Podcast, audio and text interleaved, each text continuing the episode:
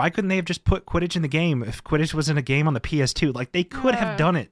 I'm sure that'll be a DLC. I'm confident. Oh. There's just like, no, but imagine full expansion. Yeah. The Harry Potter game launches with Quidditch, and by the way, you can play Quidditch online against other players. That would have been so cool to see. That would have been fantastic. Oh, we would have definitely had to, you know, get together and do some Quidditch matches at that point. I would lose every time because I don't know the rules. Like, you fly you fly around on a broom and you pelt people with a big ball is pretty much all I know. Like, do you throw it at them, or that's what she said? Shut up. Just the one.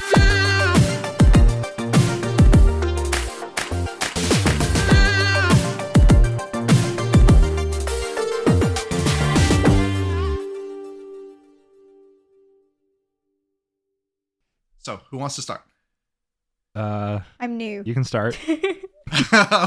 Lead us in. All right. Hello, everyone. This is Caleb Boudreaux, the editor-in-chief of AnExtraordinaryLife.online. And today we have two of the most wonderful people. We have Ryan. Hi, I'm Ryan, or Release Radar on YouTube. And Perry Cario. Hi, I'm a Twitch streamer, and my name is Perry. So, about Paramore. So,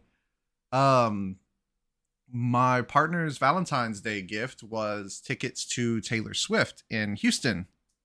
The tour that almost immediately sold out. Like, I was able to get... One of my professors was trying to buy tickets in class, like during lecture, by the way. Oh my God. Oh yeah. I had my friend, because it was me, my friend Brian, and his wife that were all going to go. And luckily she bought 2 extra tickets. But she had to wait like 5 or 6 hours in the queue.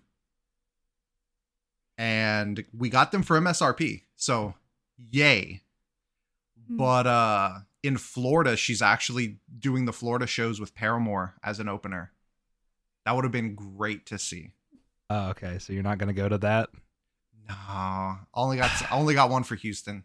Yeah, I saw Paramore live back in 2019 or 2018. It was right before COVID, so it must have been like 2019, but it was an awesome show.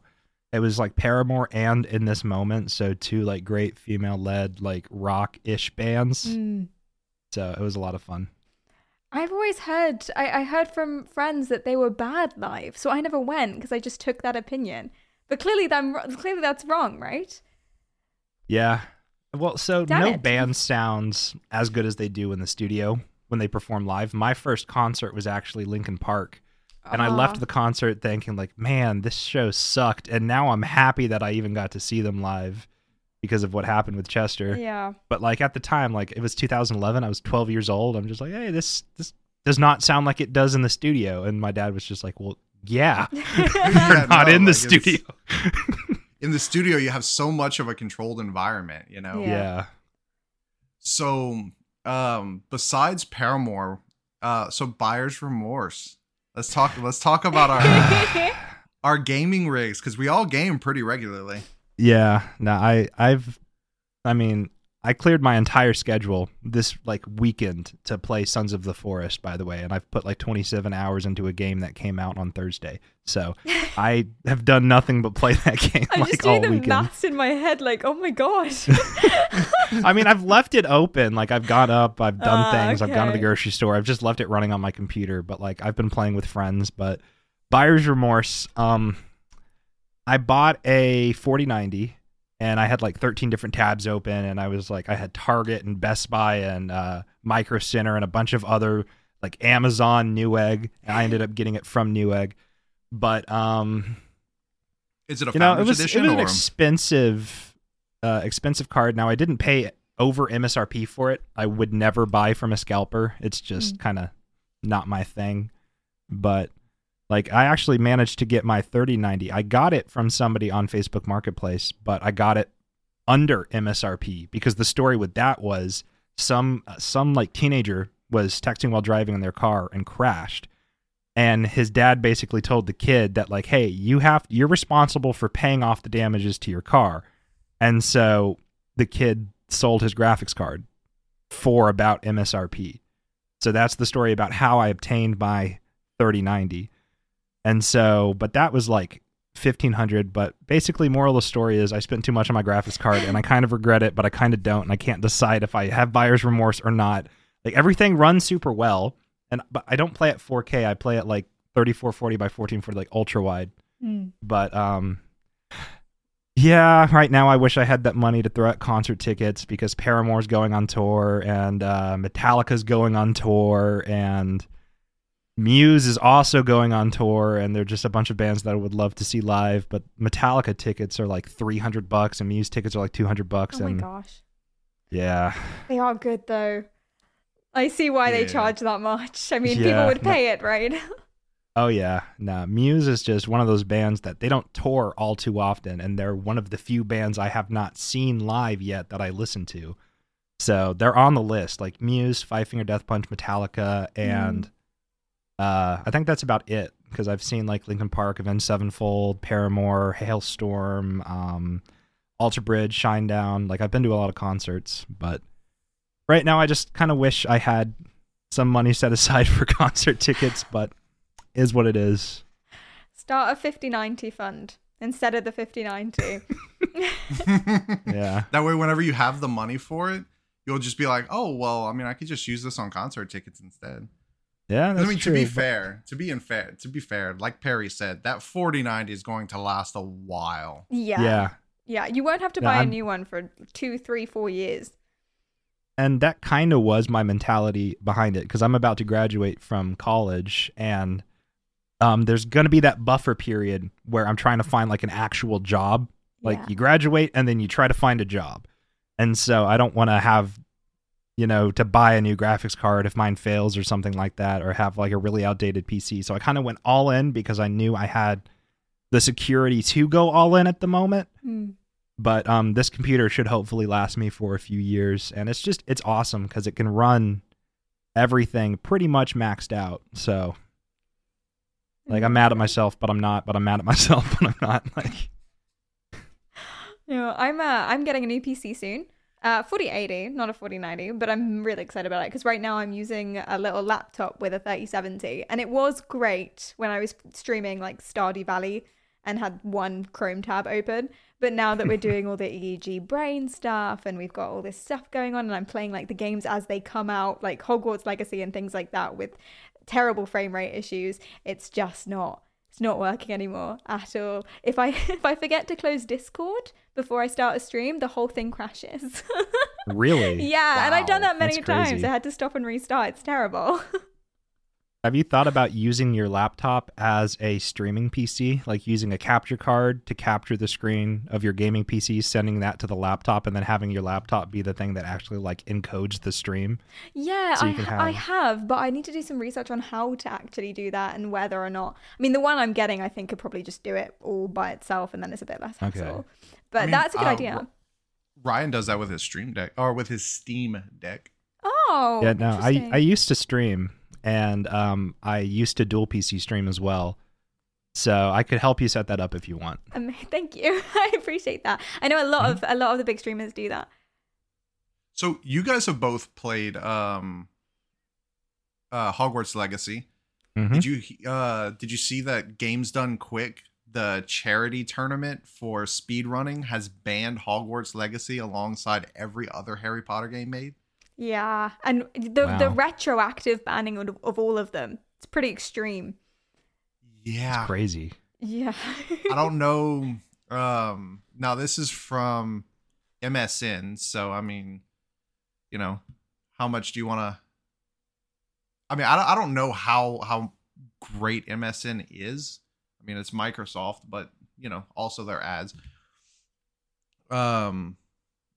But they said in 2023 they raised $2.6 million for the Prevent Cancer Foundation, and drew in tens of thousands of viewers. But yeah, this is going to be banned. Let's see.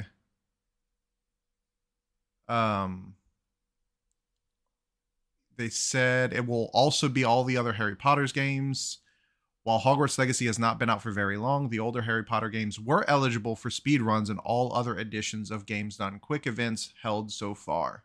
Mm. Which is wild. I guess...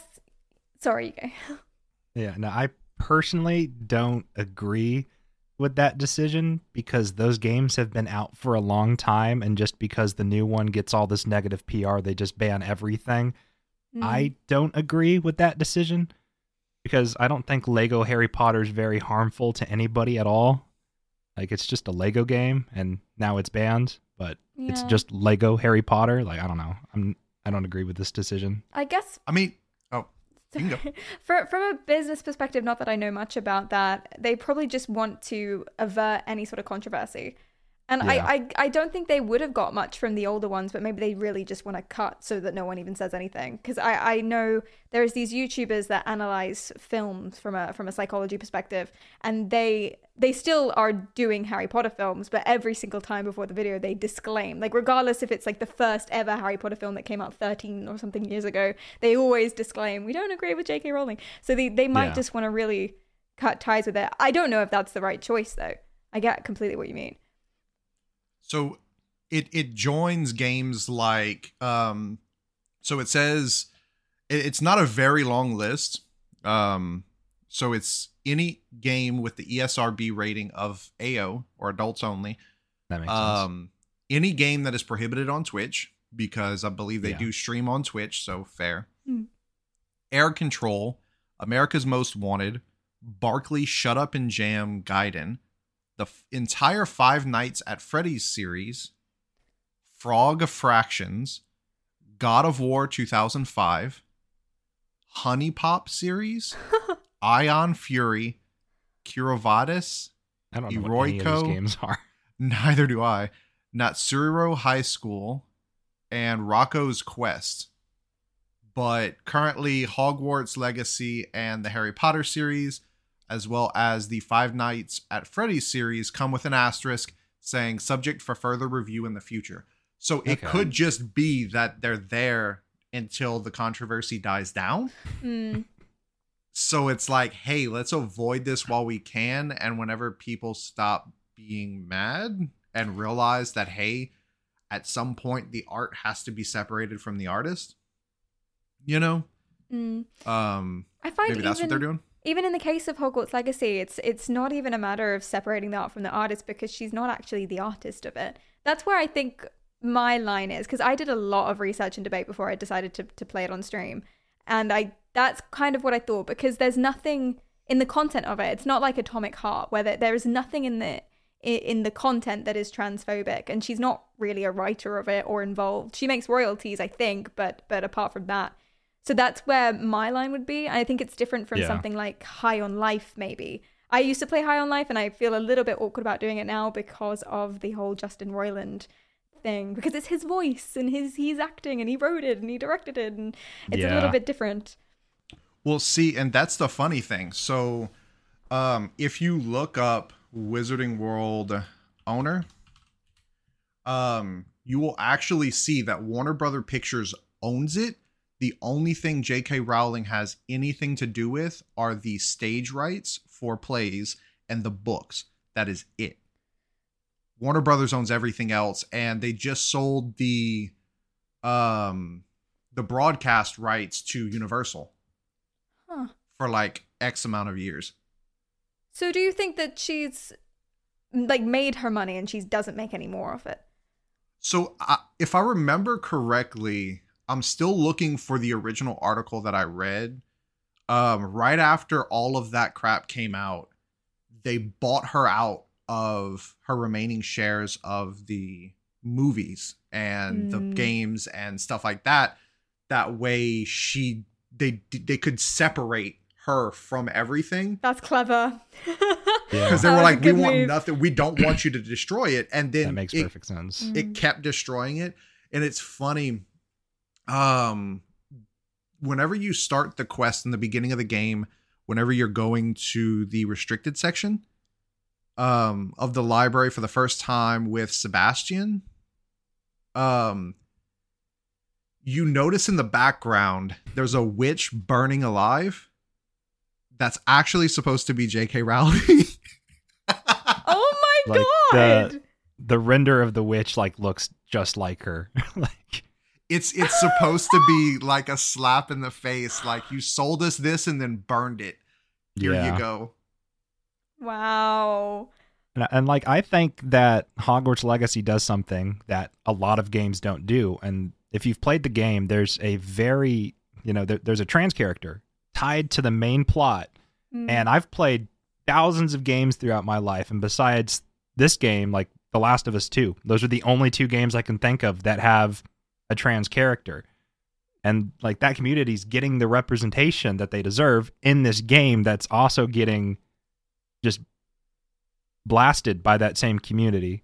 Like does the community know that there's a trans character in the game? Do they think it's just like a scapegoat? Like, I'm not entirely sure. I think the thought is that they did that as kind of like a peace offering because they knew that they would be accused of being transphobic, so that it's kind of like a shallow statement. And then people bring up the name of it. I reckon it's probably a coincidence and they just didn't think about it. But then the name of the trans character, her name is Serona Ryan, with Sir and Ryan in it. So people do bring that up as well. Like, okay, maybe it's even a joke about trans people or something. I don't think it is. I think people are reading too much into that. But I didn't even think about that. Yeah. So we also there was a Reddit post, and of course Reddit, but there was a Reddit post where someone claimed to be an employee of Avalanche that developed the game, and they swear up and down that Serona's inclusion was strictly theatrical. It was specifically to make like a last minute thing, just to make it, hey guys, we're not like her at all. You know, like here we have a trans character in the game. We're not transphobic. Mm-hmm. But see, I don't understand how that makes sense, because if you're going to add a character to the game, you have to do the motion capture, you have to do the voice acting, you have to write the lines for the character, you have to hire a voice actor or actress that fits the character's like description and everything. And if this character wasn't originally supposed to be trans, that's a lot of retroactive work they have to do to fit that in. Mm. They still could have planned it to be sort of a gesture. I do think that is probably why she's there, but that might be a good thing, right? So like as you say, they're getting the representation that they deserve in games, and that mm-hmm. trans people just don't usually have, even if it's a sentiment, even if it's a gesture in the face of J.K. Rowling. That's not necessarily a bad thing, because maybe she wouldn't have been there otherwise, but that's okay because she is now. And I don't imagine it's something, not that I would know, but I don't imagine it's something vindictive from the company or malicious. I mean, you never know. Fingers crossed it's not, though, because... Yeah. The last thing that you would want, especially while trying to prove that, hey, we're not like her, we're completely against her views, is for it to come out that they were being malicious, and this was a last minute, hey, here you go, we're just going to change the voice actor halfway, you know? But like Ryan said, I think it was last week, or I think you probably said that this week too, and I just zoned out for a second, but entire storylines talking about how she was different whenever they came back, people barely recognized her.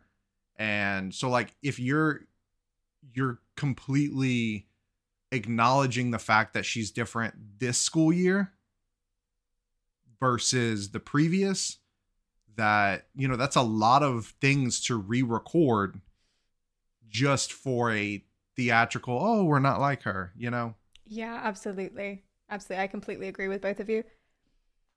So you mentioned Atomic Heart. So Ukraine is apparently calling for Sony, Microsoft, and Valve to completely ban the sale of the Atomic Heart game due to ties to a Russian oil company. So what do you think about that one? because I haven't played it yet. I've been playing it, and personally, I'm enjoying the game. It's been something I've been excited for since about 2018 when it was first announced. And I don't think this ban is going to happen for basically one reason. The internet moves really fast with the stuff that they care about, and it's been a year since the war in Ukraine started. And I'm not saying it's not a bad thing still. It absolutely is. But the majority of people have kind of moved on from thinking about it and moved on from those of us who aren't directly involved have just kind of moved on. And I'm not saying that's the right thing to do, but that's just kind of how the internet works. A big piece of news happens, it's talked about for a month, and then another big piece of news happens, and then you forget about the last one. So I think if the game would have come out last year, I think the ban would have absolutely happened. But I don't think it's going to happen because it's been a year since the war started, and it's just not headline news as much as it was. So... That's my stance on it. Have you played it, Perry? I haven't yet. No, I've seen it a little bit. It was something that I intend to play still. But is he's calling for it to be banned in just the Ukraine, right? The sale from Valve and other places just in the Ukraine, not in general. So, not from what I found. It's just in general, but from what I've seen, it's also not that it doesn't look very propaganda ridden. It's absolutely not. So I didn't know that. I thought they were calling just in the Ukraine, and I thought, well, you know, I can kind of see that, and they could negotiate completely. But if they're calling just for a general, this should be banned, then I don't imagine. I mean, like you say, Ryan, it's kind of something that I don't think a lot of people are going to get behind. And at a certain point, it infringes on free speech, kind of regardless of what the content is. I mean, if there are games that are called something like... I don't know if I should say on here. There are games that are so unbelievably explicit and like the ones banned on Twitch. If that can exist, then anything can exist. I mean, hey, There's a game called Lust from Beyond that is all about, like, there's a rated M version and there's an AO version that's on Steam. And it's about a sex cult, and you see all of it. So, like, I mean, yeah, I mean, there's some wonderfully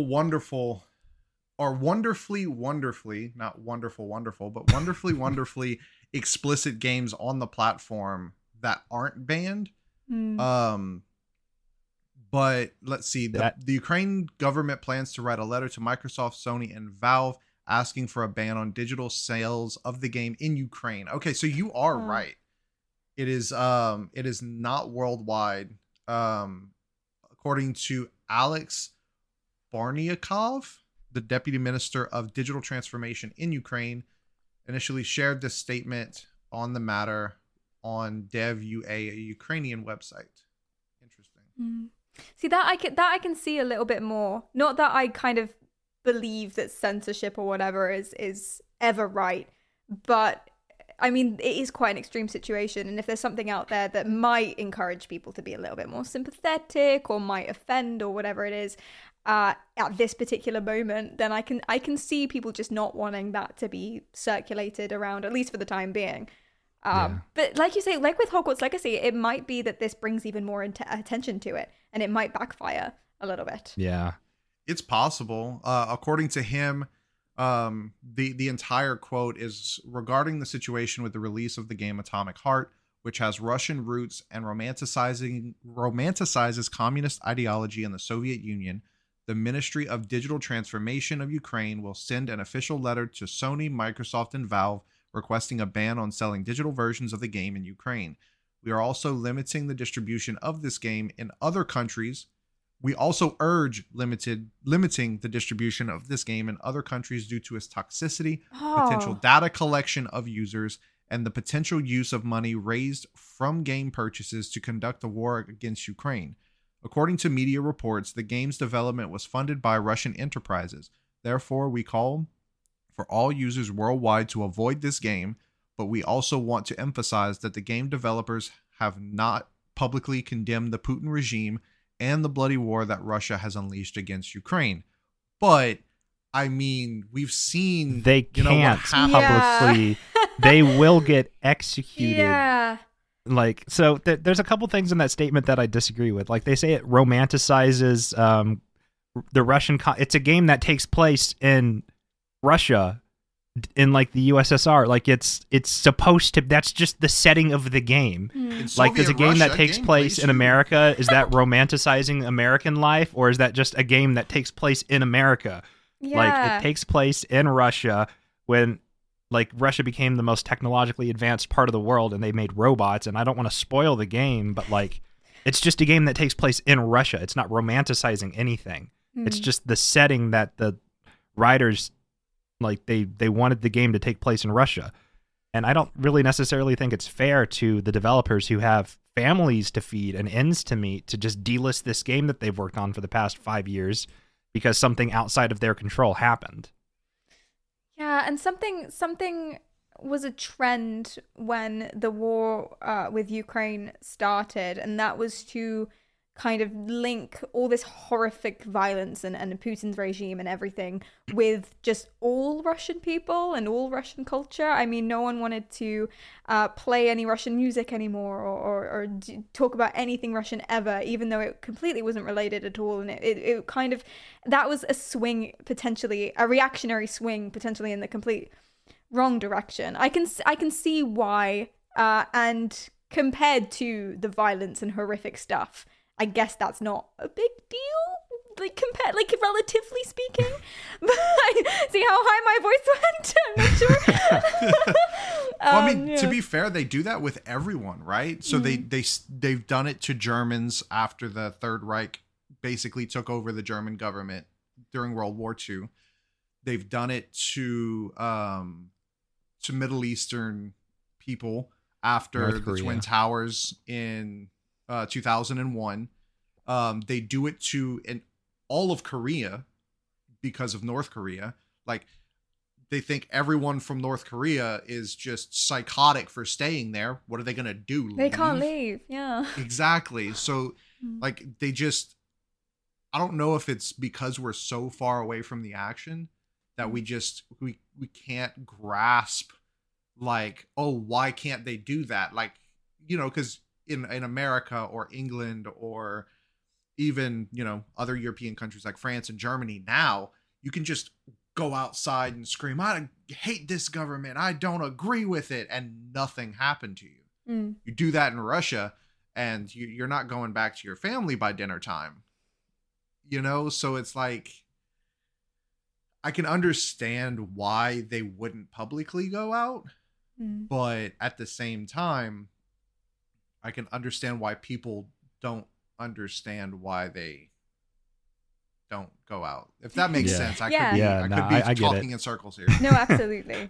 Absolutely. Yeah, and then another point was data collection and how they're just like, oh, but this game collects data. Like, so does Instagram, so does Facebook, so does YouTube, so does Google, so does Twitch, so does Twitter, so does Discord, so does like everything that you have on your phone, like everything you do, there's folders on you, everything you watch, all your passwords, your habits, they know everything. Yay. So boohoo, something else is collecting my data. I kind of don't have a choice unless I just want to unplug and never use a computer again.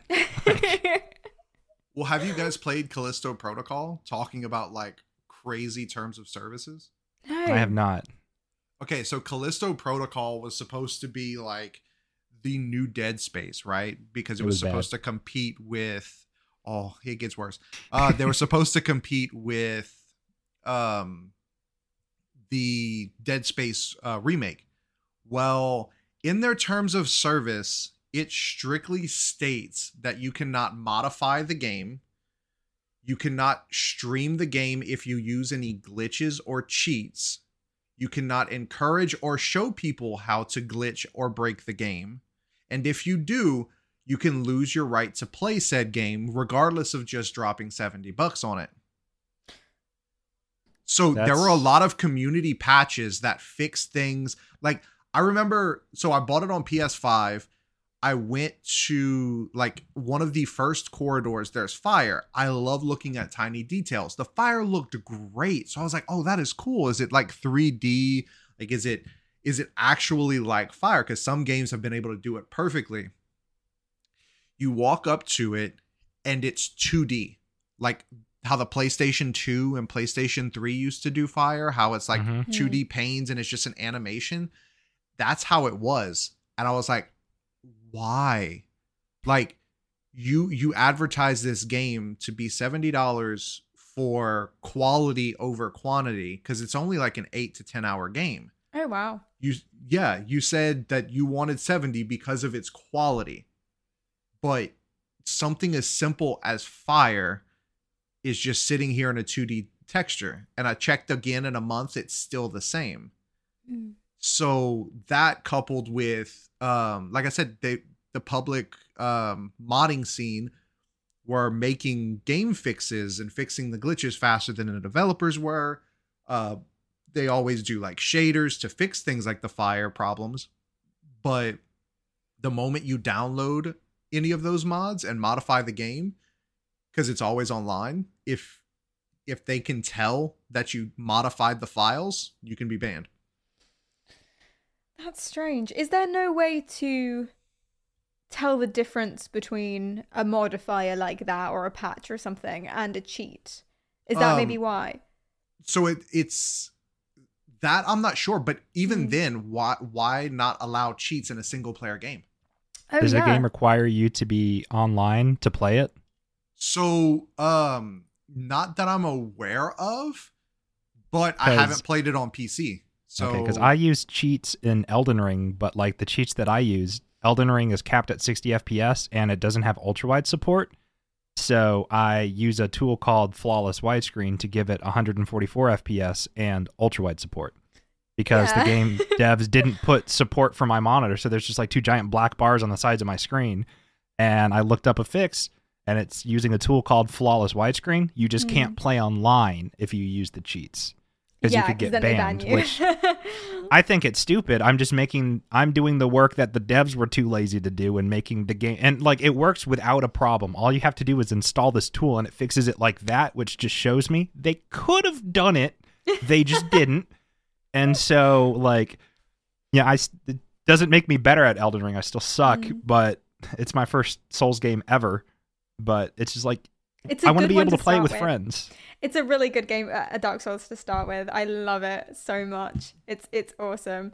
Yeah, and even more so than that, there's I mean, speedrunners, and maybe not speedrunners so much, but challenge runners who are just kind of going through the bosses. They have to cheat. Because if you're creating lots of different accounts at different levels, at different positions with different stuff, so that you can come back to the same boss over and over again, or revive the bosses and things like that, you have to.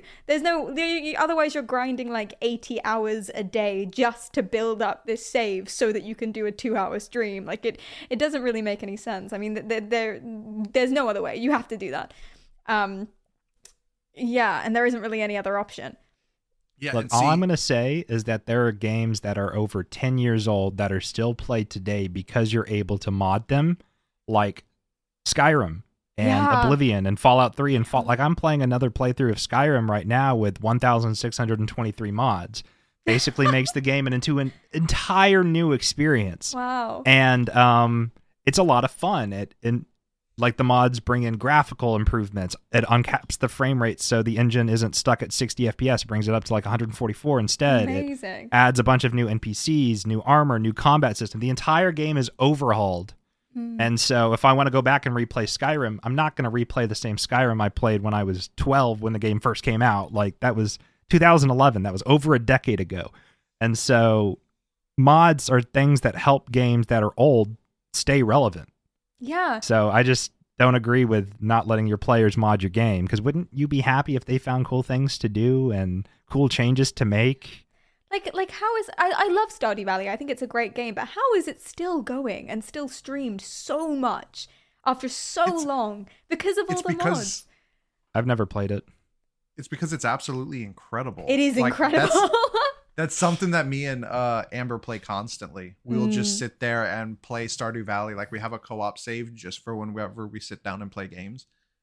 And it's called the Sassy Farms Farm because she didn't realize that it adds farm at the end. So we were just going to be Sassy Farms. But so now it's Sassy Farms Farm. That's better, I think. Right? It just makes it so much better. Yeah. But like, so I pulled it up and they apparently have still yet to update their terms of service. Oh, it's because like digital... Everything being digital scares me because, like, I have, like, 400 games in my Steam library, but what happens if Steam just ceases to exist? All that money I spent on all those games, I don't own a disc. Like, and games having to be online all the time to play them and all these microtransactions and everything, like, I'm not about it. Like Suicide Squad? Suicide Squad Kills the Justice League, even if you're playing solo, has to be played online. Yeah, no, I watched... Young Yeah made a video about that. I watched it, and... Like, that sucks because servers eventually do go down. Like, there's not PlayStation 2 online servers anymore. So those, like, and the PS2 might be a bad example, but the PS3, those, like, the storefront, I'm pretty sure got sunset, like, a couple years ago. So if you have a game on PS3 that you wanted to buy digitally, you just, you can't. Yeah, I mean, look at, so there was a game called Journey to the Savage Planet.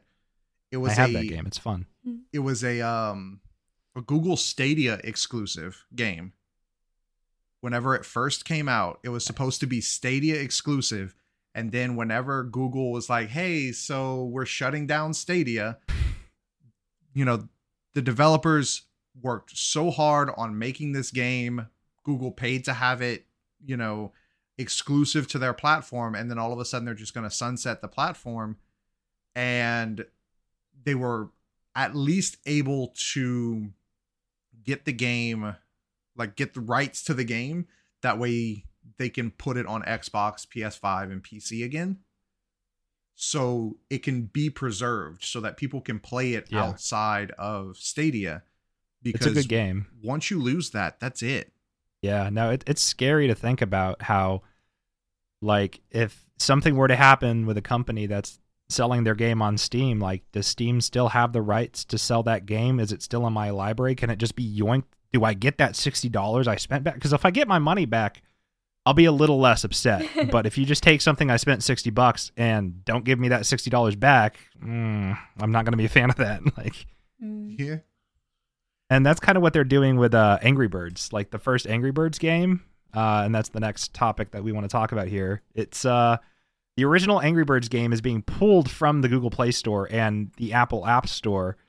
And I'm not a huge fan of this. And Caleb, if you want to actually read the full quote, I'm going to kind of give the Cliff Notes version here real quick. But the game was sold for 99 cents on the app stores. And once you bought the game, that was all you had to buy. There weren't microtransactions or anything in the original Angry Birds. And if you know anything about mobile gaming now, every single game is like, buy coin packs, buy gold bars, buy booster skips, buy this, buy that. And so the games are free, but they like throw these flashy microtransactions into your face and try to incentivize you to buy, spend, spend.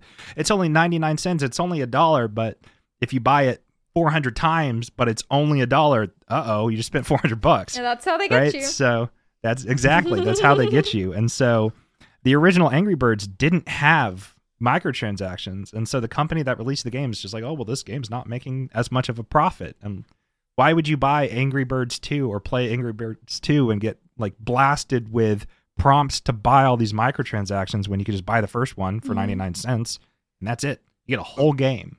And see, that was the problem. It's they released it as a classic remake or remaster, but it kept messing up their live service versions of Angry Birds because people were like, oh, I can just play the original. Yeah. And they were like, well, we're not making all the money off of the other ones anymore. So we're just going to sunset the original and take it off completely. So they delisted it from the store. So you can no longer get it or play it without microtransactions. And it's just like, why? They said, we have reviewed the business case of Rovio Classics, Angry Birds, and due to the game's impact on our wider games portfolio, we have decided that Rovio Classics, Angry Birds will be unlisted from the Google Play Store on Thursday, February 23rd. Additionally, the game will be renamed to Red's First Flight in the App Store, pending further review. Rovio Classics Angry Birds will remain playable on devices on which the game has been downloaded even after it has been unlisted. So it's essentially taking the Flappy Bird approach. I don't know if you guys remember that craze. I do. Mm-hmm. Like, who would spend $3,000 on an iPhone just because it had Flappy Bird on it? Some really rich person. People did it, man. It's wild. I heard some wild stories about that at the time, like that people were spending $1 million and that someone may have killed himself over it. I don't know if any of that was true. So the whole point of Flappy Bird was that it was a really challenging game where you had to have perfect time to be able to tap the screen perfectly. And I was able to get high scores, but I'm also a musician. So having perfect time is something that I already have to have baked into my brain. So I didn't struggle with it, but there were people who would get genuinely pissed off to the point they would break their phones and throw their iPads or whatever. And maybe that's not a problem with the Flappy Bird game. Maybe that's a problem with you if you're breaking your phone because you're mad at little bird going through pipes. Maybe that sounds like a you problem. Maybe that's a wake-up call. Go see a therapist. Exactly. Get a prescription. Amazing. Well, I think it was more of the developer was starting to feel bad for it. Yeah. People were starting to get mad at him. Maybe that was the original gaming cancel culture. Instead of getting mad at the streamers playing it, it was getting mad at the developer for making it. I would prefer that. Yeah, well, I would take that. You can't even get mad at the developers because 90% of the time, if not more, it's not their choice what gets put into the game. They get told what to put in the game. It's the writers and the publishers who make the big decisions, right? And so if there's something put into a game like microtransactions, the developers probably didn't want to do that, but it's put that in the game or you're fired. Mm. And where can we get the emails of the writers? Yeah. Yeah. It's kind of on Twitch and YouTube, I imagine, as well, with ads and things like that. I mean, Twitch, I can't speak to YouTube, but Twitch live streaming, they have kind of thrown loads of ads into it. And all of the streamers are saying, I don't want to do this. I would like less. Some people want them because it makes them a little bit more money. But for most of us, it makes us nothing.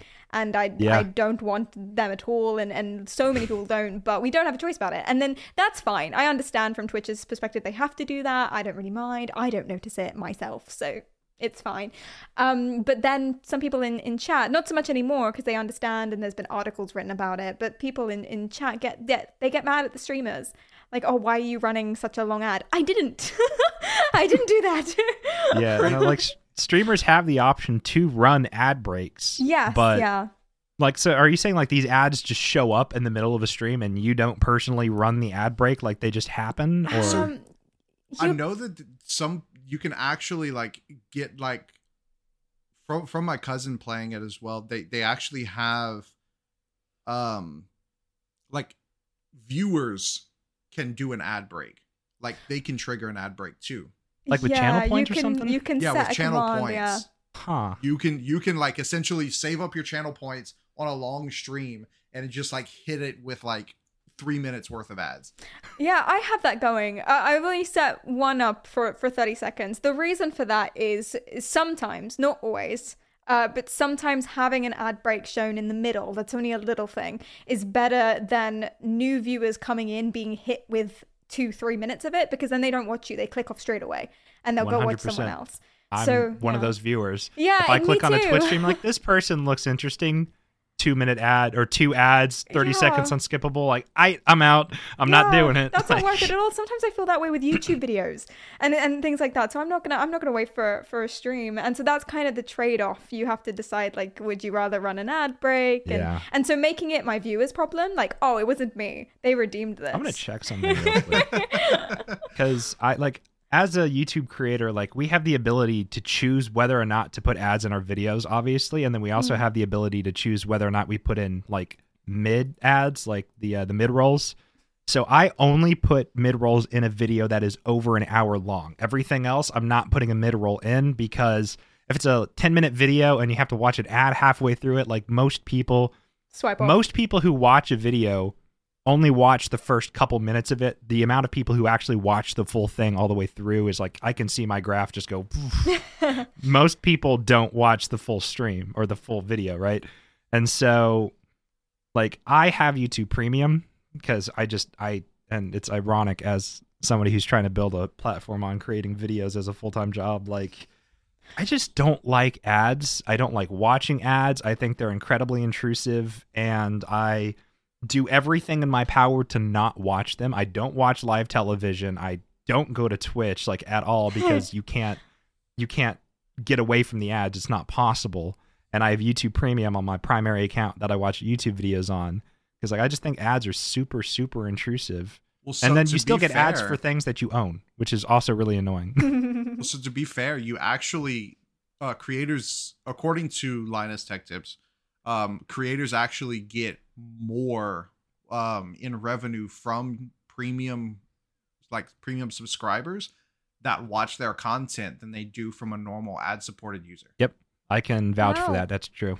So I mean, if you want to pay for premium, I'm not sure how much it is a month, but if you want to pay for premium and skip those ads, you still benefit the creator, you know, significantly. So I mean, hey, there's that. Yeah, I can totally see that. That makes a lot of sense. Yeah, no, it's just like on YouTube though, like it's you have the option, like as the creator, on whether or not you want to put like unskippable ads, I'm pretty sure as well. I'm trying to verify that right now. I can't remember where on the dashboard it is, but like I'm pretty sure you get to choose what ads and where they go. And like, I don't know if that's the same way on Twitch, but like on YouTube, you can basically decide whether or not you want ads in your videos. And then also, I'm pretty sure the revenue, do you know what the revenue split on Twitch is? Because I'm pretty sure on YouTube, creators keep 45% of ad revenue per like ad on their video, which, you know, it's only a couple cents, but the more views you get, it adds up, right? Ads don't pay that much. The number that comes to my head for Twitch is 50, but I don't know. I'm not sure. For everything else, it's about 50. Yeah, I know they recently changed it. It was going to be, or like it was 50-50, but I think they changed it to 60-40 once you're past a certain subscriber count.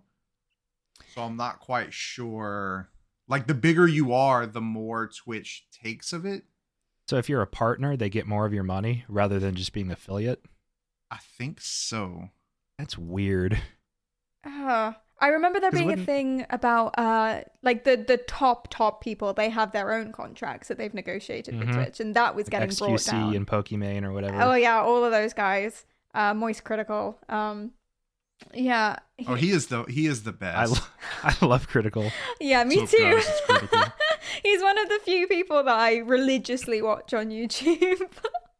I mean, he has, like, as a YouTuber, it amazes me how successful he is, because he has some of the most low effort content but has 10 million subscribers. Like it absolutely baffles. Like he just sits there in a white t-shirt, talks about news and goes, yeah, so that's about it.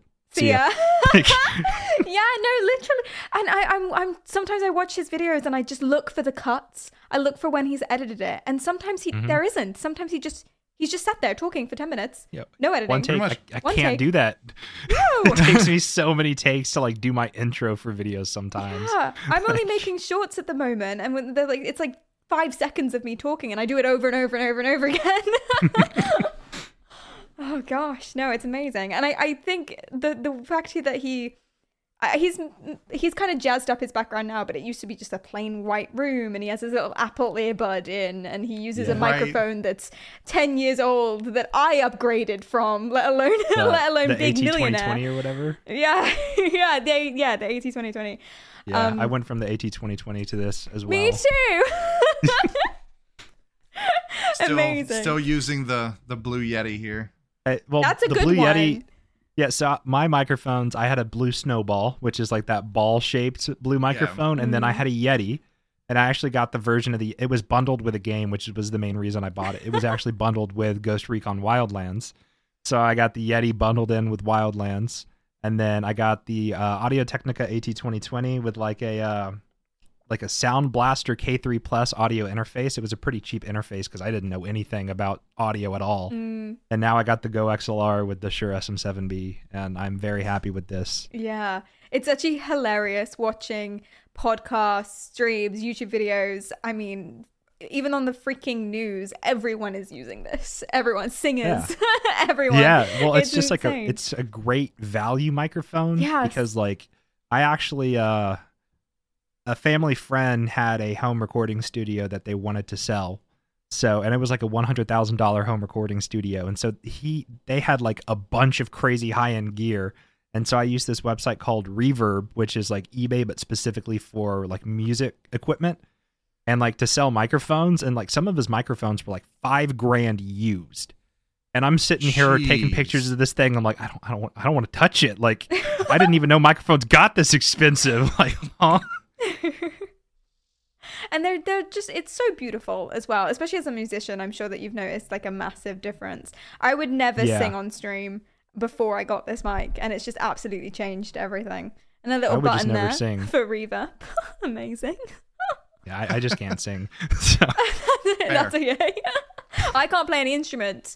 So. See, I play guitar and bass, and I want to learn how to play the piano like really bad. Oh yeah, I think that's going to be the next thing I buy with YouTube ad rev is like a $300 piano or something. Oh, I want to buy a piano. You guys got to write the music for the outro now. that would be fun. That would be cool. One of my friends used to do like DayZ videos on YouTube, and so when I was like, oh, God, this I feel old saying this, but this was like almost 8 years ago, and so like. She wanted me to write like a riff because do you guys know who Frankie on PC and 1080p is? Like he's a YouTuber who used to do like story-driven content in DayZ where he would like have a character and then like go through the game and like if you know what DayZ is, it's like a post-apocalyptic survival game. So like you could meet people in the game and talk to them. So it's like a big map and there's loot spread out and you can like interact with other players and there's no like chat in the game. Like it's the only interaction you have is finding somebody and talking to them. You don't know if they're going to try to take your stuff. You don't know if they have friends watching you. You don't know if they're good. You don't know if they're bad. You don't know anything about this person. You just met them. You both have the same goal, which is get the best gear and survive.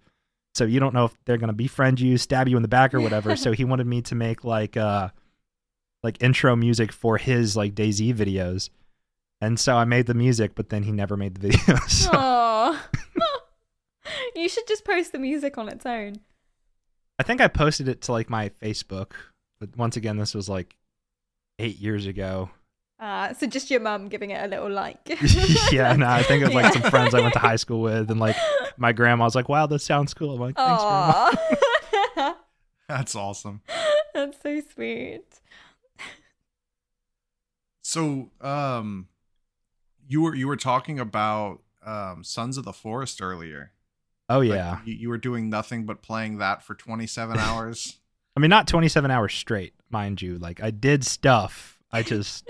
you could be a lot. Yeah. Yeah. You could be the world's first 27-hour-long Sons of the Forest streamer. Yeah, I mean, I don't stream anymore. Like, for me, streaming was way too much work, and I couldn't figure out how to get discovered on Twitch. So I was streaming for like 8 hours. I did a 24-hour stream once, which, by the way, I suggest never doing that. I felt miserable by the end of it. But like I had like 208 followers, and I streamed pretty heavily for like 3 years, and after only achieving 208 followers, I'm just like, this ain't it. I'm putting way too much time and effort and seeing no return. Yeah, it's and really so tricky to get started. It's very slow in growth. But then once you get that bump, it like skyrockets. Yeah. But the hardest part is working to get that bump. Absolutely. I've always said like 0 to 30 concurrent average viewers is the hardest, slowest part. I never hit 30, and I streamed for like 3 years. It took me so unbelievably. It took me way longer to get to 30 than it took me to get from 30 to 150. Like, that was way quicker than that. It's insane. I think because Twitch are trying hard now to make up for this. Like, they're adding personalized tags and things to increase discoverability, and they're putting different sorts of people and smaller streamers on the front page and things like that. But so they're trying, but the discoverability, it's not like on YouTube where you just search for a key phrase and all these, like, regardless of how big you are, everyone comes up. Yeah. But, yeah, but it's interesting that you say that it's more work on Twitch, because I'm trying to get into YouTube and I find that so much work. Streaming for me is kind of like, it doesn't feel like work anymore. I just sit down and talk to people, and then that's what I would do anyway. But YouTube videos, that is tricky, I think. Yeah, so I want to finish up on Sons of the Forest real quick, and then we can circle back to that conversation. But so the game came out, and Steam like crashed, and it was after, I believe, after the day before, which I don't know if you have kept track of the fiasco of that game. I don't really want to go too into it, but it was the most wishlisted game on Steam, and then it got delisted because there's like no actual game.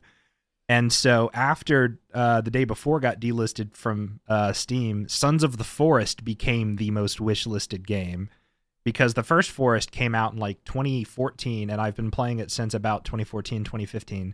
And so I've been waiting for this game for almost a decade, which is why I've like cleared my schedule, got all my homework done, got all my quizzes done, like discussion boards done. I cleared everything so I could just sit down and just no-life this game for like 5 days straight. And it's really good, but the anticipation for the game, like the game was supposed to launch at 11 a.m. my time, and it launched on a Thursday, and I have classes at like 12:30 on Thursdays. So I woke up, went to my computer, went to go buy the game, and it still said like coming soon. So it didn't drop the time it was supposed to drop. And then I'm like, well, I can't just sit here and wait to buy the game anyway. I have to go to class. So I went to class, but I have the Steam app on my phone. So I'm like in the back of lecture, like, can I buy it yet? Can I buy it yet? Can I buy it yet? And then I was finally able to buy it. I added it to my cart, and then Steam just crashed. So I think like so many people tried to buy the game all at once. And like, if you have the app on your phone, you don't even have to be home to buy the game. And like Steam was like, you could not get into your cart on Steam for like an hour after the game dropped. It was absolutely insane. But many people really wanted it.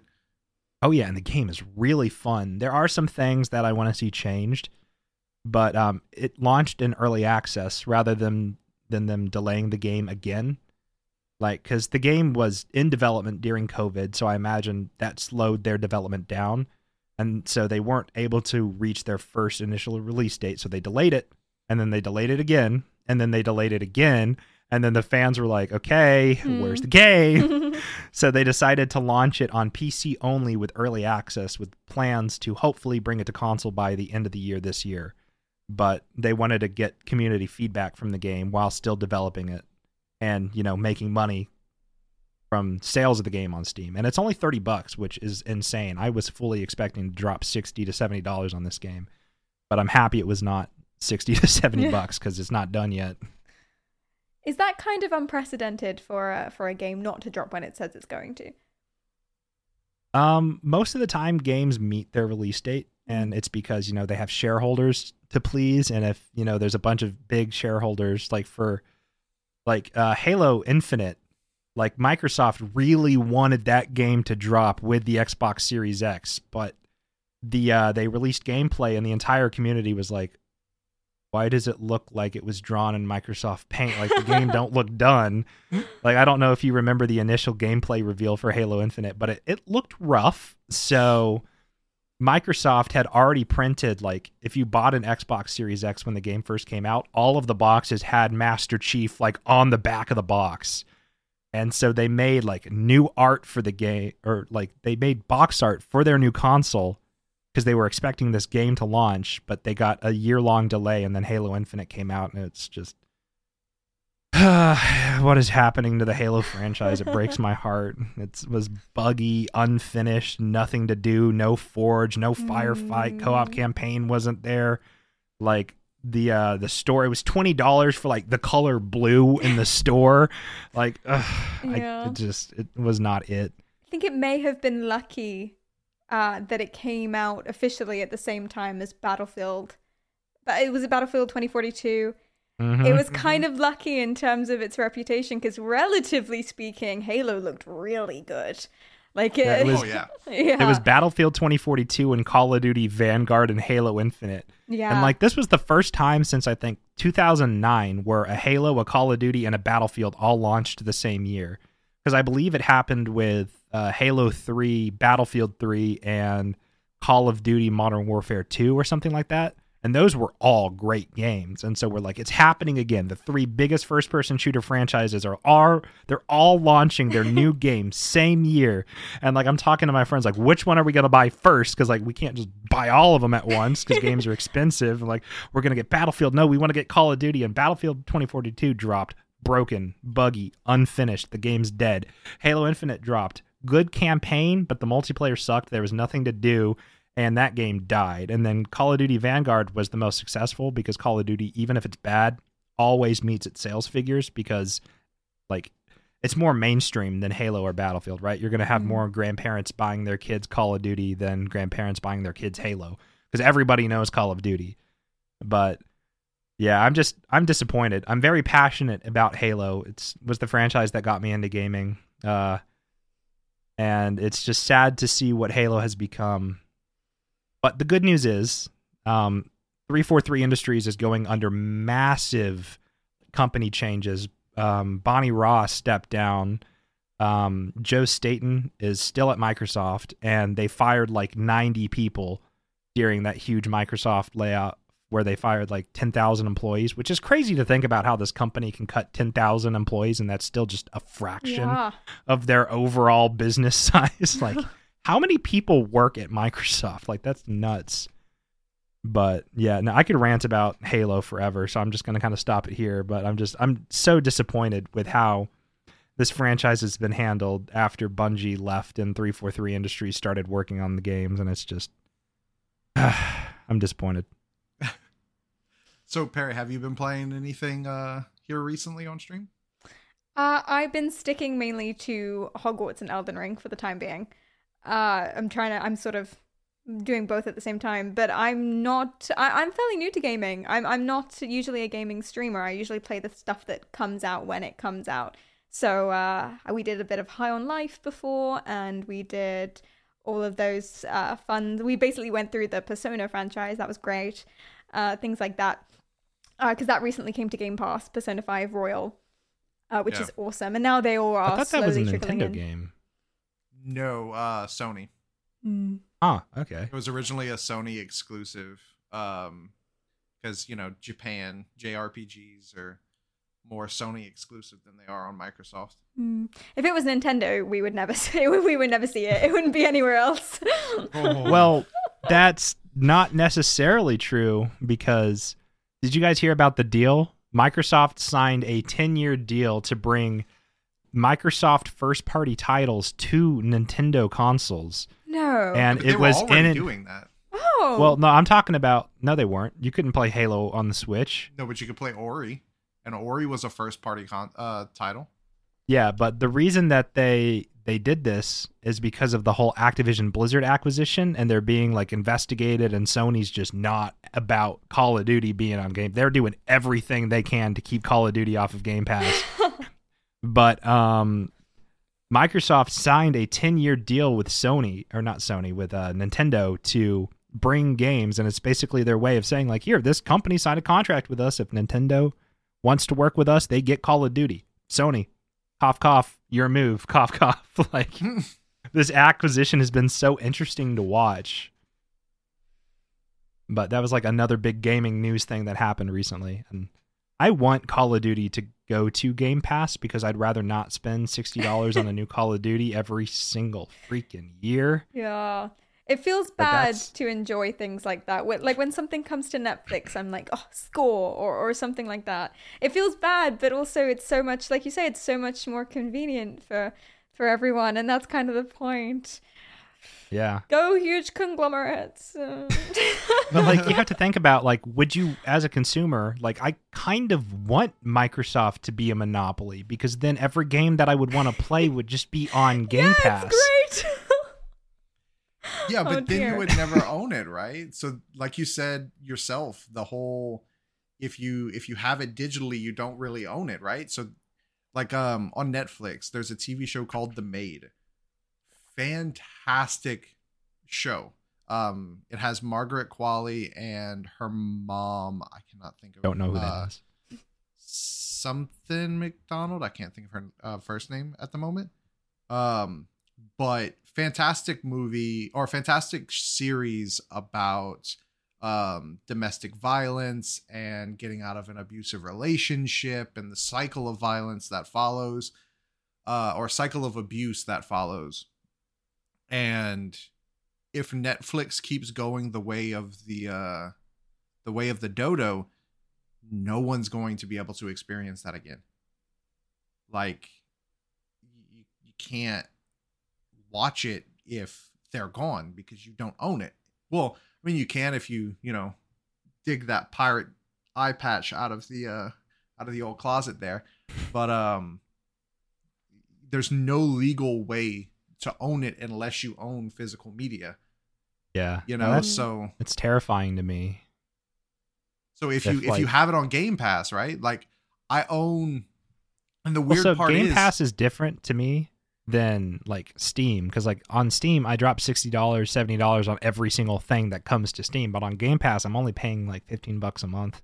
Yeah. So while it would suck to lose the game, it's not as expensive as the 400 different games I have, varying between $5 and $60 on Steam.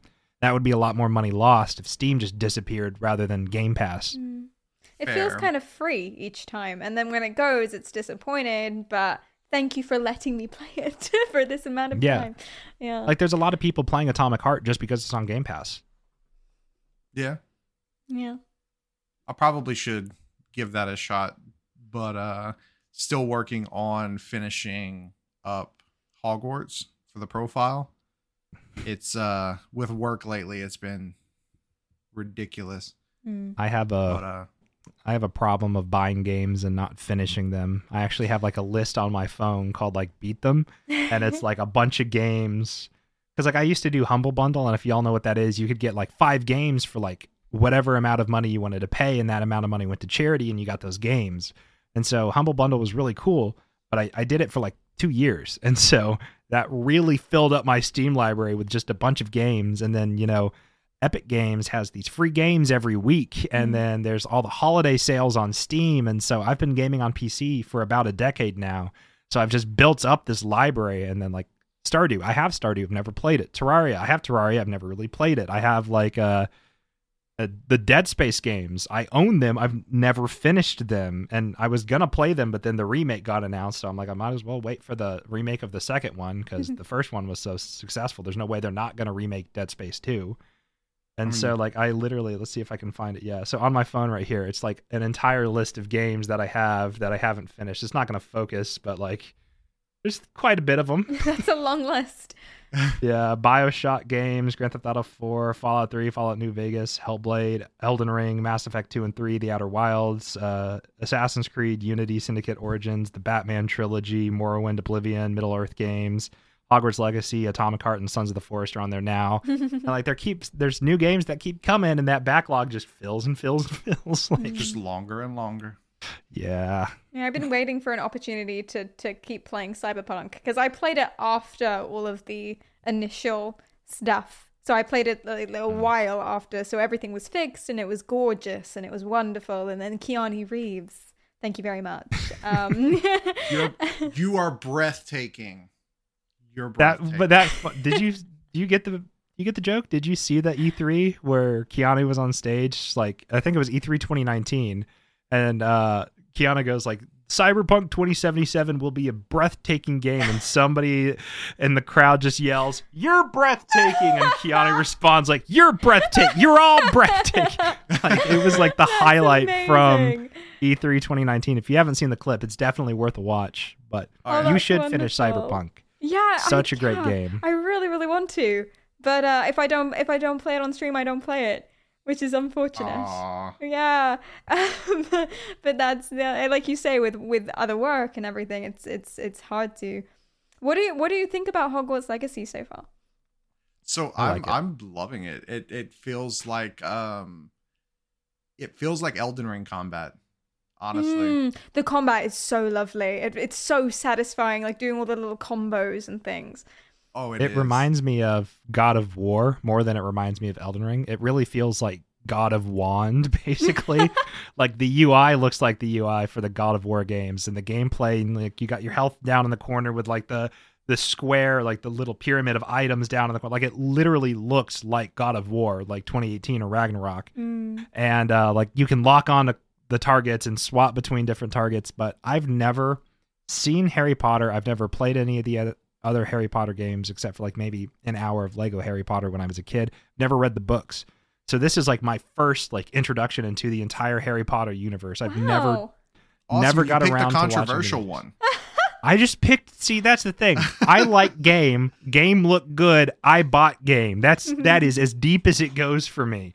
And so I wasn't hype for this game. I heard about it when it was announced. I'm like, oh, cool. There's a Harry Potter game. I'm probably never going to play that. That looks, I'm not big on Harry Potter. But then I watched the gameplay. I'm like, whoa, these graphics look insane. This gameplay looks super fun. The story, I haven't finished it yet. I don't know how it ends. I'm not going to spoil anything because I don't know how far y'all are. But like, I just recently got out of the first restricted section. Like I am not far into it. But you spend a lot of time, a lot more than I thought, in the castle doing like classes and doing objectives. Like I thought that would just be the first like hour of the game, and then you can get out and explore the big open world. But like you keep going back to the castle, and maybe as a Harry Potter fan, if either of you are Harry Potter fans, like maybe you love being inside of Hogwarts and seeing all the stuff and like the floating instruments playing classical music. Like I want to go fight thing. Like I'm not nostalgic about Hogwarts because I've never seen the movies or read the books. So I'm like, this is cool, but when do I get to fight the next boss? Like that's really interesting because for me playing it, nostalgia is such a huge part to the point that not on my stream playthrough, but my personal playthrough, I chose Gryffindor so that I could see the common room, and oh, that looks exactly like the one in the film, and it's really exciting. See, it's like people are calling me basic for choosing Gryffindor as my house, but like, isn't Gryffindor the one with the most quests? Yeah, they do. They do. I looked up the one with the most quests, and it said Gryffindor. So I'm like, okay, I don't know what the heck is a Slytherin? What is a Hufflepuff? I don't know. I'm going Gryffindor. Like I don't know these things. And then I told one of my friends who's a huge Harry Potter nerd, and she called me a basic ass bitch for choosing Gryffindor. I'm like, what do you mean? Yeah, no one really calls themselves a Gryffindor because it's either sounds braggy or it sounds basic because everyone's a Gryffindor. Harry's a Gryffindor. Well, I didn't know that. Yeah, I guess it's not a defining part of your personality for you, so it wouldn't matter. Yeah. Absolutely. What's your house, Caleb? So, I am... God, I can't remember the name of it. It's the Navy and Gold. Ravenclaw. I think it's Hufflepuff. Wait, what is it? Ravenclaw? Oh, I don't know. Basically, it's the smarty pants puzzle-oriented... That's Ravenclaw. Okay, yeah. I feel so nerdy that I know all of this. I thought everyone did. But so I can never remember which one is which, but I used to watch the movies quite a bit. So it's interesting to see. And I used to love the PlayStation 2 games. Like my favorite one was the Quidditch World Cup game.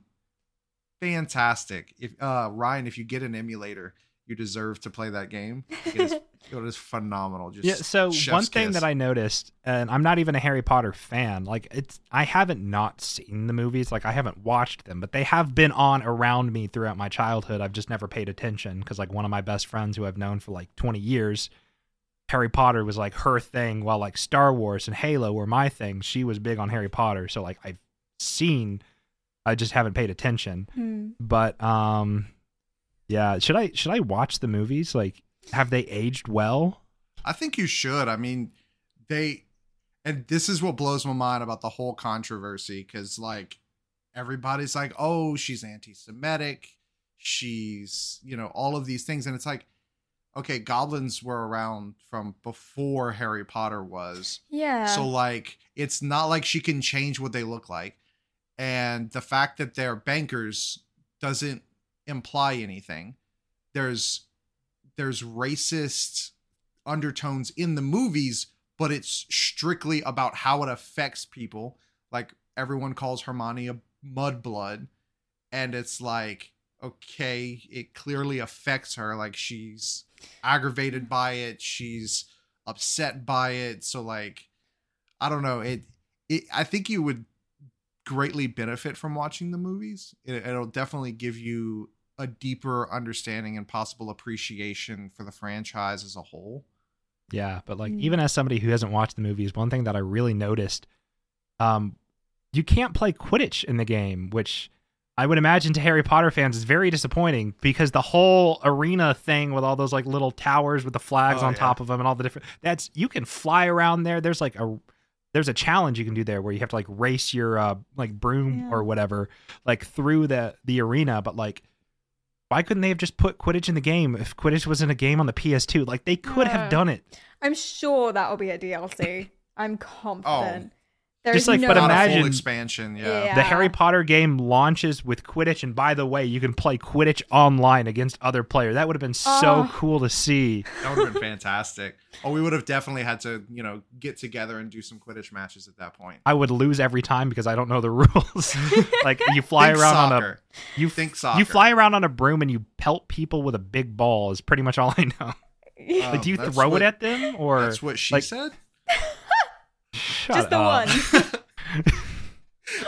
No, but like, I'm not nostalgic for Harry Potter though. So like, there's all these things that like the game shows off, like the castle, or like, and like, I know about the train where they come in the movies, and so like you can fly around the train and your character says something about like the Hogwarts Express. I'm like, I think that was in the movie, right? Like, I don't really remember, but like, for you during that scene, if you've gotten to that point, like, you were probably like, the nostalgia is just firing on all cylinders. Like, I definitely remember the Sorting Hat, although I do remember that so the headmaster, I don't know, this could be a spoiler, I don't know, so spoiler warning, but like, if you know anything about the Black family in Harry Potter, the fact that the headmaster is a Black and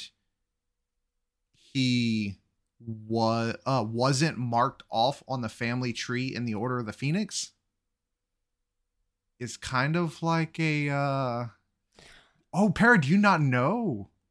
I didn't put that together. So that's really interesting. The only people that were marked off of the family tree in the Black family were good wizards, people who married muggles, or people who had mudblood children. Huh. So if he wasn't marked off, then, and there weren't many. I think Sirius was one of the only few. Mm. So like, if he was in plain view on that family tree, he's going to come out to be a bad guy. And I don't know how I feel about now that I know that. Well, I feel like they did not paint him in the first scene when you get to Hogwarts. They did not paint him in a very good light. No. Yeah, it felt bad guy vibes. So it's really nice that they picked. It's so close to the lore that already is there, which is kind of awesome. Oh yeah, definitely. No, I respect it when like a piece of like a franchise enters a new medium. Like if a movie goes to video games, I really respect when they actually follow the is that me? No, that's okay. Me. Okay. But I really respect it when like they follow the source material, because the Halo show did not follow the source material from the games. They were so proud about that. Yeah, didn't the writers say that they had never played it? Yeah, they were like, we hired a bunch of people who hate Halo to write the script for the show. I'm like, well, and then you're surprised that the ratings are bad? Like, spoiler warning for the show, I didn't even watch it, but like, Master Chief lays pipe and then also takes off his helmet. No, the Spartans are genetically augmented to not have those hormones to want to have sex. And then also Master Chief has literally never taken his helmet off in any of the games. And so now we have this bias in the back of our minds. If we've seen him take off his helmet in the show, now we expect him to, does he look like that in the games? Does he not? Like, why did the show get the right to show Master Chief's face? Ryan, like, that's just. But Ryan, it's okay. You know why it's okay? It's a silver timeline or whatever they said. Like, it's not actually canon. No. Okay. It's okay because no one watched it. Yeah, because you had to have Paramount Plus to watch the show. And how else, no. I mean, how else would they have justified paying that much for the actor if they couldn't show his face? I don't even know who the actor is. That's the thing. They could have picked somebody who wasn't super popular, like Pedro Pascal with The Mandalorian. Like, nobody really knew who he was. And then now he's getting all these big roles because they took off his helmet and they're like, bam, this guy has been doing the cool acting this entire time. That's this Pedro Pascal guy who nobody's really ever heard of. And now he's in The Last of Us. Yeah. Which, by the way, The Last of Us show, I haven't even made it to episode 3 yet, so I'm not caught up. But the show is actually following the source material. And the only gripe that I see people have about the show is that, like, Ellie is not conventionally attractive, but Ellie's character is supposed to be 14. Yeah, why does she need to be attractive? So why does she need to be attractive? Saying that tells you a lot about the core audience, right? I understand, like, Pedro Pascal looks similar enough to Joel, and the actress for Ellie doesn't really look like Ellie, but at the same time, her portrayal of Ellie as a kid. Like, I would rather have somebody who doesn't really look like the character, but is good at playing the character. Yeah, I think she's than somebody wonderful. Who looks just like them, but is a horrible actress, right? Exactly. Like, I don't know. Like, I really respect it when the games to movies or movies to games actually manage to pull it off, because it doesn't happen all that often. And with the Halo show, like, Master Chief took off his helmet. It's been 20 years of Halo games without that happening. And the first season, like, the first episode of the first show, helmet comes off. No, it was not the first show. They had miniseries before. They've had movies before. Granted, they were independent and fan-made, so it makes sense. The only Master Chief, like, TV show is the Forward on to Dawn show that came between Halo Reach and Halo 4 that was, like, supposed to hype people up for Halo 4. Mm. And that was actually canon. Like, that show was how Master Chief met Lasky and how they know each other on the Forward on to Dawn and the Halo 4 and Halo 5 or whatever. But it just, I don't know. Halo has been absolutely mishandled for the past 10 years, and it breaks my heart. Yeah. So if you're not... Oh, I'm sorry. No, you... No, you can go. I was just going to say that it begs the question, why not just make a new TV show? I mean, I guess they're trying to slap something on so that they sell more, but it's They literally put the Halo IP on this show, so Halo people who are like, oh, we know Halo, let's go watch that. But, like, I would just much rather have a new IP with original characters and original story. Yeah. Like, Halo is just like a space opera, kind of like Star Wars, so you can do that again. It's not that hard. You have big evil space company or big evil space aliens, and then humanity being triumphant against big evil space company. Like, yeah, like the there's a bunch of, like, pieces. Well. The Scooby, yeah. That was the criticism with that it wasn't anything to do with Scooby-Doo. So why put the faces on it? Yeah. They changed almost everything, and it became Scooby-Doo's not in the show. They changed the race of the main character to be woke, and so, same with Shaggy. Like, they made Shaggy like a simp, and, like, the ratings went down. So you can't expect to take something that people love, change it, and expect them to like the new version of it. Yeah, because they don't like it because it's the IP. They like it because everything enveloped in the IP, the stories, the characters, all the things that they know and love. And if you take it and change it, people aren't going to be happy. Yeah. So that's why the Halo TV show didn't do good. That's why The Last of Us show is doing good, because they respected the source material.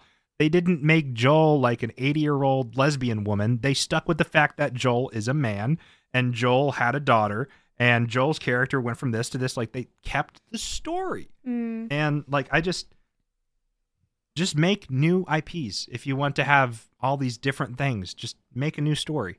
one? Yeah, don't put an AK-47 in Halo, for the love of all that is holy. there was like a Ford pickup truck in Halo. I'm like, Halo takes place in like 2550. You're telling me Ford is still around in 2550? Well, I mean, to be fair, the government probably bought them out by that point with all their rescues. Yeah, it's just, it's nuts to me how you have all this work done for you. Why would you want to do more work to change it? Like the character, how they act, how they behave, everything, the story, the characters, like the cadences and how they speak, everything's already there. Wouldn't it be easier just to take what's there and just build upon it and tell a story within the universe rather than just change everything? Yeah, and I don't mind things like gender changes or race changes too much, because so long as it's, like you say, so long as it's done in a way that's still true to the essence of the character. But the crushing thing about Scooby-Doo for me is that I loved the films and everything as a kid, because like the core thing about them is the fact that they are a family. They chose each other, and it's, especially as a kid, you know, kids are bullied and don't have a lot of friends sometimes. You watch this show and it's like, oh, this is what you could have. Meet them in college, etc. How sweet. Yeah. And that you don't need to necessarily rely on your given family. You can choose your family. But in the show, not that I watched much of it, but in the show, it's kind of like they don't even like each other, and it's what happened to that? Oh, no, I just refuse to watch it all. They make fun of Fred for being like a rich white guy with small parts, is what I'll say. Yeah. And then like Velma, like you're kind of, that's not this the dynamic. This is supposed to be a kids franchise. Well, so have you rewatched that Scooby-Doo movie from like 2003 or whatever? Which one with like Alpha Scoo or Alpha Shaggy?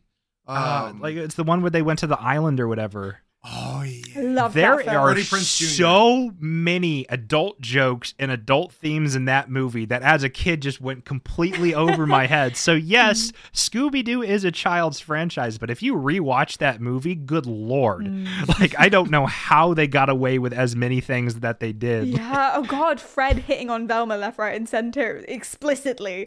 It was fantastic. No, and then like, literally Shaggy just being open and like, yeah, I'm gonna go smoke a doobie in my van or whatever. I'm like, oh, Molly Jane is my favorite name. Yeah. Your name's Mary Jane. That's Mary my Jane. Favorite name. Wow. It's like, I wonder why. Lord. Like in the new show, is Shaggy even a stoner anymore? Because that was like the main part of his character. Like he was kind of like the dumb guy who was always high. Yeah, and that's why he was dumb, and that's why he was always hungry. That's why he could eat so much. Yeah. And that's why he thinks the dog talks. No, I'm joking. See, I was about to ask that. Like, can anybody else hear the dog talk, or is it just the guy who's stoned out of his mind 20%? I mean, to be fair, it's probably the guy that's stoned out of his mind 24/7. What a plot twist that would be. He's just schizophrenic and all of it's in his head at this point. There's no real ghosts. There's no real ghosts. There's no real Velma. There's no real Scooby. There's no... Well, maybe Scooby's real. Head. Maybe Scooby's real, but it's like his emotional support dog, but everything else and all in his head. Oh, God. And he's just in a straitjacket somewhere. Yeah. Oh, see, that got dark. That's kind of like the Harry Potter fan theory where... None of the events of Harry Potter actually happen. It's just something he made up in his head to cope with the fact that he's living underneath the stairs. Do you know what? I thought that when I rewatched the first film a while ago, or recently, because I hadn't seen it for a long time, and I rewatched the first film, that was exactly what came to mind. The fact that really he gets invited to a magic school and he's special, he's the chosen one, and he's famous because it breaks my heart. Yeah. Well, but then you could apply that same logic to like Star Wars. Like, did Luke ever leave Tatooine, or is he still just there with his poor family working on a farm, barely making ends meet and scrapping droids together?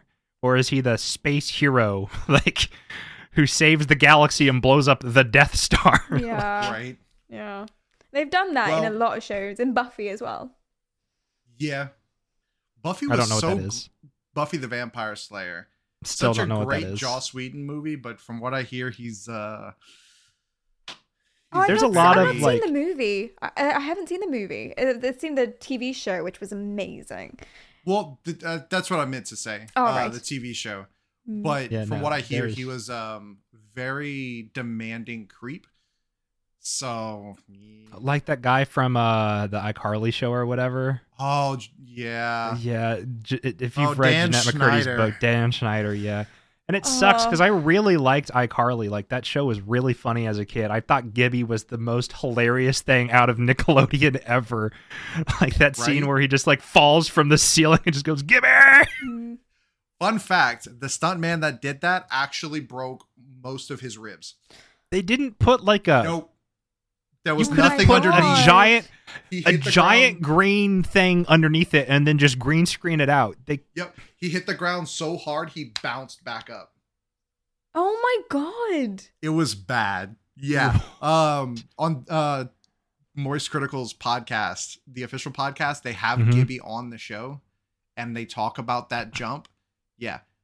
The stuntman landed so hard, and if there was a pad underneath it, it was so thin that he still bounced off the floor and broke ribs and other things. Like it was bad. Did he get compensated for that? Yeah, I would imagine. Probably. I mean, this is Nickelodeon. But the thing is, it's like it was Hollywood, and he signed a contract to be a stuntman. So I bet somewhere in the fine print it said something along the lines of, in the case of injury, like you've kind of wavered your right to sue because you're doing the risky stuff. Fair. Did you hear about that that woman at TwitchCon, the streamer, and she... Oh my god, yeah. Was it... I forget her name. Okay, I gotta look this up. Twitch... Well, you know she does other things, too. Breaks. From what I hear. Back in yeah, that's why I wanna... I don't remember who it was. Yeah, Adriana Chekchik. Yeah, that's the one. It was Adriana Chekchik. Yeah. I sent her name to somebody, and they were like, "Oh, you mean the adult film star?" And I'm like, I don't know if that's what she does. And looking her up, I'm like, that is the same. That is the same person. She wasn't doing that. When I looked up her name, Well, when I looked up her name after the I want to find her channel and just like see what kind of content she produces. I look up her name on Google, and that Twitch ain't the first thing that pops up. No. But very, very poor thing. Like she did a jump. They told her to jump, and it was a fun little knock him off the platform game at the TwitchCon. And so she jumped, and she landed on the base of her spine or something, completely fractured, completely done. Yeah. She needs she couldn't walk, and she confirmed actually that she was pregnant at the time and she lost the baby. She didn't know. How terrible is that? Fucking crazy, and I don't know if I don't know if she sued or anything or had any compensation, but I don't think so, because I think she, like you say, she signed a little thing. You sign a waiver whenever you do stuff but like that. Those waivers are only like they're only legally binding to a point, because you do have the expectation that at the bottom of the foam pit there's padding. Because I have personally I don't know what the point or the term is, like the place where people like do gymnastics or whatever. Like I used to do that stuff as a kid and just like go to the gym place, and like there was like ropes you could swing from into like a big pit of like foam cubes. But at the bottom of the pit, there was like 6 feet of just like padding. Yeah. Yeah. But that's the thing. They didn't do that. I know. And it's not hard to do. It was only like a foot or two of cubes. Yeah. Instead of the standard 4 to 5, maybe 6 feet. Literally on the concrete floor, they put a bunch of cubes into like a little square and then called it a day. And this like community run gym that I used to go to as a kid.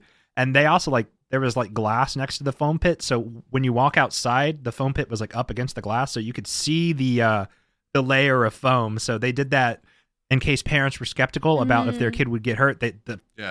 Foam pit was right against the glass, so you could see like 6 feet tall of just giant padding. And that was for like kids. It was 6 feet of padding for kids, not like a whole adult woman. Yeah, much easier to break. So there was probably even more padding required to keep like the full force of an adult body falling safe. Mm. Yeah. Like it's just, it baffles me that like, I really hope she did get compensated, or maybe Twitch decided to like help pay for her medical bills or something. Like is she able to walk? Like I haven't followed up on the story. That's the thing with the internet. Until you guys brought this up, I completely forgot about it because so much stuff is thrown at me all at once. It's like information overload. But she's able to walk again though. Yeah, from last I heard anyway. Okay, that's good, because I mean that would You go to an event because you're a famous streamer. The staff wants you to jump into a pit. You break your spine. You can never walk again. Like, I would never stream on Twitch again. Like, I would be mad. Yeah. Well, they didn't tell her to jump. It was a celebratory dive into the pool. Mm. So, well, like, still. Yeah. You have that expectation. Yeah. Yeah. Yeah. Fair. There was no sign that said warning, low padding, don't jump in, and or like warning, it's on concrete. That's what you do in a foam pit. You jump. Yeah. Well, because you can't walk out of it, you know? Yeah. Yeah. Well, so I wonder if like they just had regular event staff do it rather than, because like when you set stuff like that up, you have to have like people who set that stuff up. Yeah, it would come in with the proper equipment and everything to like actually make it safe. It would have been Lenovo, whoever was working at the Lenovo. The Legion booth. Yes, yeah. Exactly. So I think it was somebody who's never done a pit before and they just didn't think that much about the consequences of putting it on concrete, because they're like, oh, we put foam cubes in here, it'll be safe if somebody falls into it. But like the foam cubes collapse like that under the weight of somebody's full body. They don't just stay like foam. Like it's foam, it's not super dense, so you can crush it very easily, and that's what happened to her. Like it's just so unfortunate. The situation would have been so easily avoidable if they just hired somebody to set the thing up that does that stuff for a living, because like there's specific things you have to do that just weren't done. Like it, I don't. My back hurts thinking about it. Yeah, I don't know how people live with that sort of guilt. I can't imagine it. Like that Alec Baldwin thing. I hope he's okay, because that wasn't his fault though. No. Like, it was maybe a silly mistake, but... Okay, yeah, so as a Southerner, like a Southern American from Texas, that's me, you're never supposed to point a real firearm at anything you don't want to shoot, regardless of if you know it's loaded or not. You do not put your finger on the trigger. You keep your finger resting on the side. It's called trigger discipline, and you literally keep it pointed at the ground if you know it's loaded. You do not point at people. But that's the thing. A, he didn't know it was loaded. But B, he didn't check to see if there were blanks, and he was an executive producer. You always want to double check people, because people can make stupid mistakes. And but like my question is, set firing some of the guns. Why were firing them off and like doing target practice and doing this off in the distance, and like whenever she just didn't clear the rounds. Like there's a lot of stuff. She's also facing jail time too because of it. Yeah. So like this is what you're supposed to do. After you think you fired all of the rounds out of your gun, you put the safety on, you take the clip or the magazine out, and then you pull the slide back. So whatever bullet's in the chamber comes out. And if there's nothing in the chamber, nothing comes out. It is so easy to do, but it takes 30 seconds max to do those things. And no matter if the safety's on, no matter if the gun's loaded or not, no matter anything, you don't point at something you don't want to shoot. Flipping magazines are different. You know, that's my pet peeve. Anyway. Well, I know, but I know they're different. I'm just saying, like, clip. Like, most people see gun and just think gun bad or what. Like, they don't understand. We'll have a whole nother conversation about that. But it has been a good bit over an hour now.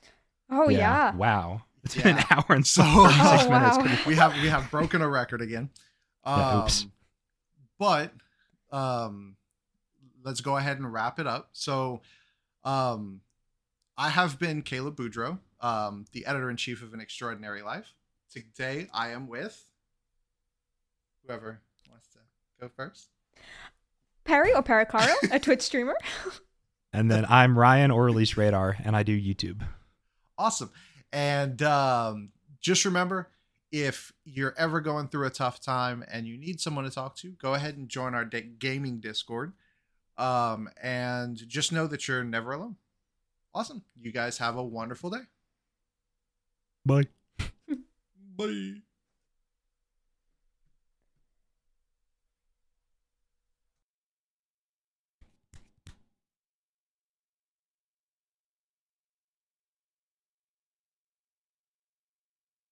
I'm clicking.